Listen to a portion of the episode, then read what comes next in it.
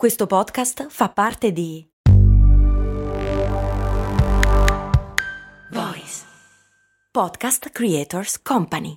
Che cosa sono o che cos'erano gli ottentotti? Cose molto, cose molto, cose molto umane. Ciao, sono Giampiero Chessere e questa è Cose Molto Umane, il podcast che ogni giorno, sette giorni su sette, ti racconta o ti spiega qualche cosa, anche quando sono parcheggiato in macchina a Chiavari, che è dove mi trovo in questo momento, ma in realtà sto lavorando per voi, nel senso che sono qui per fare un'intervista che non c'entra niente con la puntata di oggi, ma poi vi racconterò. Eh, voi direte, ma non potevi registrarla prima di uscire di casa? Sì, e infatti l'ho fatto, ma poi è successa una cosa, ho visto un video su Instagram di una mia amica e collega Arianna di Voice che tirava fuori un tema interessante così ho deciso di boh sfruttarla e farci una puntata. Nel senso il suo video su Instagram è quello che racconta come mai la Disney ha deciso di togliere Mary Poppins dai film per bambini. Non è che l'ha tolto di mezzo e che l'ha fatto scomparire semplicemente ha messo un altro tipo di indicazione per il pubblico cioè per dodicenni accompagnati da un adulto. Tutto questo per una sola parola che viene detta all'interno del film, ovvero Ottentotti appunto, o Hottentot come in inglese. Lo dice a un certo punto il tizio, quello strampalato, il capitano Boom, quello che spara cannonate dalla casa, riferendosi all'orda di spazzacamini tristissimi che cantano. Tristissimi lo dico io perché mi ha sempre fatto tristezza, ma non so dirvi perché. Quelli che cantano da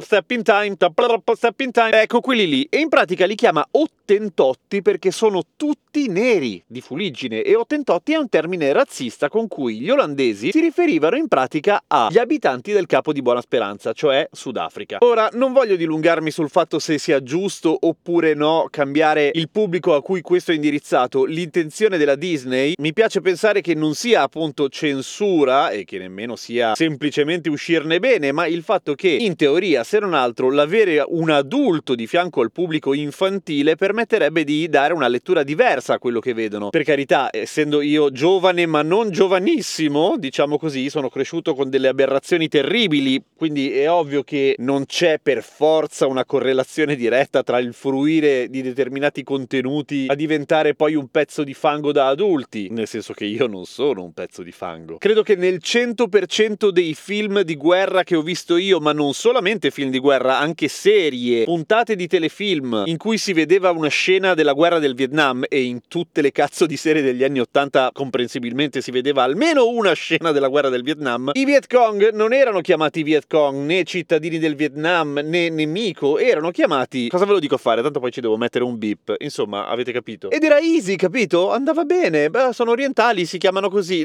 ok, visto da adesso fa schifo. Quindi il fatto di rivedere un pochino certe cose, tutto sommato ci può stare, ma anche se io potessi rimanere, come dire, perfettamente in equilibrio sul è giusto, non è giusto, il fatto è che Vittorio Sgarbi ha commentato dicendo che è censura che è completamente sbagliato e in linea di massima penso che quasi tutto quello che dice Sgarbi sia sbagliato, ma è un approccio personale, diciamo. Ma tornando alla questione del perché venivano chiamati ottentotti, come mai appunto venivano chiamati ottentotti? Volevano dire un numero ma era sbagliato? No, in realtà si riferisce al fatto che parlassero una lingua molto particolare e non solamente per in realtà gli occidentali o gli europei, nel senso che la loro lingua è più unica che rara, perché sfrutta, o meglio usa, dei suoni o dei fonemi che nessun'altra civiltà si è mai data pena di usare, o meglio, li usa sì, ma in modo diverso, ovvero i click e avendo rubato il contenuto ad Arianna, che oltre appunto ad essere una mia collega in voice e anche una grande appassionata di linguistica, facciamoci spiegare da lei questa cosa. Allora, in pratica questi click, chiamati anche consonanti avulsive, sono degli schiocchi con la lingua. Sono propri delle lingue Khoisan e di altre lingue sempre dell'Africa meridionale e sono unici perché non c'è nessun altro territorio al mondo in cui si usano questi suoni come consonanti. Come si fanno? Si provoca un'ostruzione all'interno della bocca con la lingua lingua con le labbra.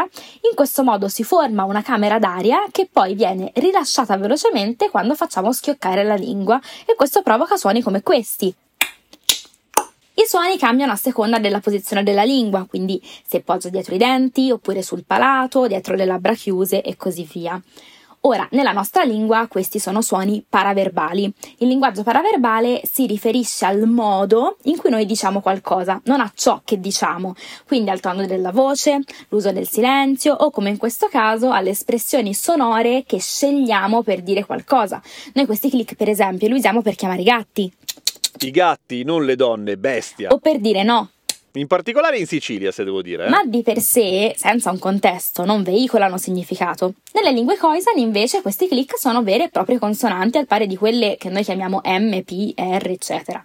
È un patrimonio linguistico immenso, essendo un tratto così distintivo, però effettivamente al nostro orecchio questi suoni paiono come degli inceppamenti nel discorso, quindi non stupisce che queste popolazioni apparissero balbuzienti agli occhi dei coloni. Quindi in pratica gli olandesi li chiamavano così perché parlavano in modo strano secondo loro e li prendevano in giro di base. Una roba particolarmente bizzarra, giusto? Beh, non tanto, in realtà è più diffusa di quanto penseremmo, nel senso che è ovvio che è una parola dispregiativa, ma è anche molto antica questa diciamo tradizione. La parola stessa barbaro deriva da barbaros in antico greco, che poi in latino è diventato barbarus, per la stessa ragione. Parlavano lingue bizzarre, non si capiva niente di quello che dicevano. Ba ba ba ba. Barbaros vuol dire balbuzienti. È la stessa cosa. Cioè, in pratica, m- l'essere umano, evidentemente, quando sente qualcuno che parla una roba che non capisce, pensa che sia un difetto di pronuncia.